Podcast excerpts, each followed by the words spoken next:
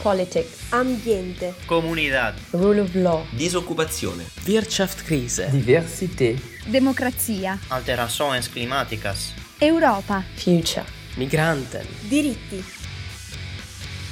Eurofonica. Se queste settimane di campagna elettorale vi sono sembrate un tantino noiose o comunque non abbastanza movimentate da farvi dimenticare che l'estate è finita e le vacanze pure, non preoccupatevi, arrivano gli 007 americani a ricordarci che non si può mai star tranquilli. Qualche giorno fa, infatti, il Consiglio di sicurezza nazionale degli Stati Uniti d'America ha deciso di rendere pubblica l'esistenza di un rapporto sui finanziamenti della Russia a partiti di paesi esteri. E da quanto affermato da una fonte autorevole al quotidiano La Repubblica, anche il nostro paese si troverebbe su questa lista. Anche se per moltissimi di noi la notizia non è tra le più sbalorditive, e già in passato alcuni partiti italiani si erano trovati a doversi difendere dalle accuse di finanziamento illecito da parte della Russia, il contesto internazionale è sicuramente cambiato e non si può più trascurare l'enorme pericolosità della cosa.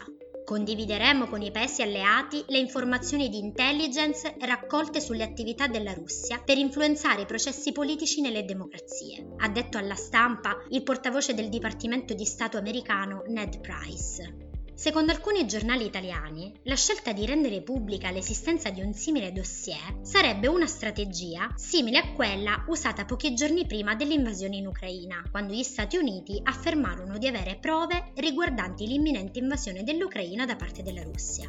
Secondo la nota inviata martedì scorso a consolati e ambasciate, la Russia avrebbe investito dal 2014 a oggi circa 300 milioni di dollari per influenzare politici e rappresentanti di governo di almeno 24 paesi. Non si conoscono però i nomi delle singole forze politiche che avrebbero beneficiato dei finanziamenti russi, né la lista completa dei paesi in questione.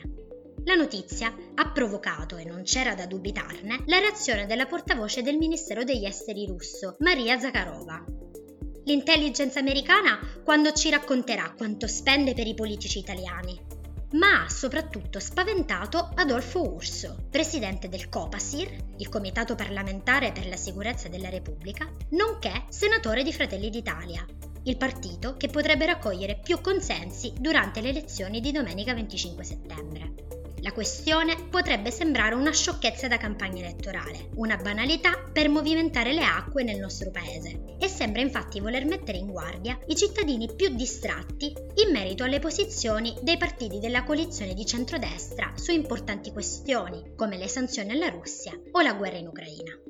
La realtà però ci mostra come le ingerenze straniere nell'ambito di processi democratici siano un fenomeno di vastissime dimensioni che minano pericolosamente la stabilità degli equilibri democratici anche all'interno della stessa Unione Europea.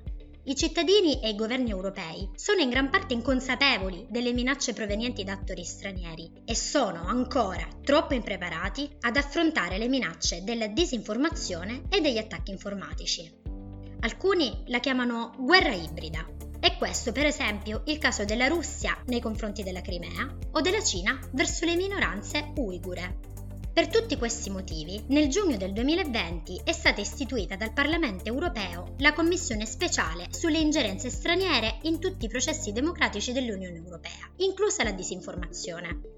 La Commissione ha realizzato un'indagine che certifica come le potenze straniere compromettono i processi democratici nell'Unione Europea, proponendo allo stesso tempo una serie di contromisure per arginare e prevenire questo fenomeno. Nella relazione finale della Commissione si è inoltre evidenziata una generale mancanza di consapevolezza della gravità dell'ingerenza straniera e della manipolazione delle informazioni, condotte prevalentemente da Russia e Cina, aggravata dalle lacune legislative e dall'insufficiente coordinamento tra i paesi europei.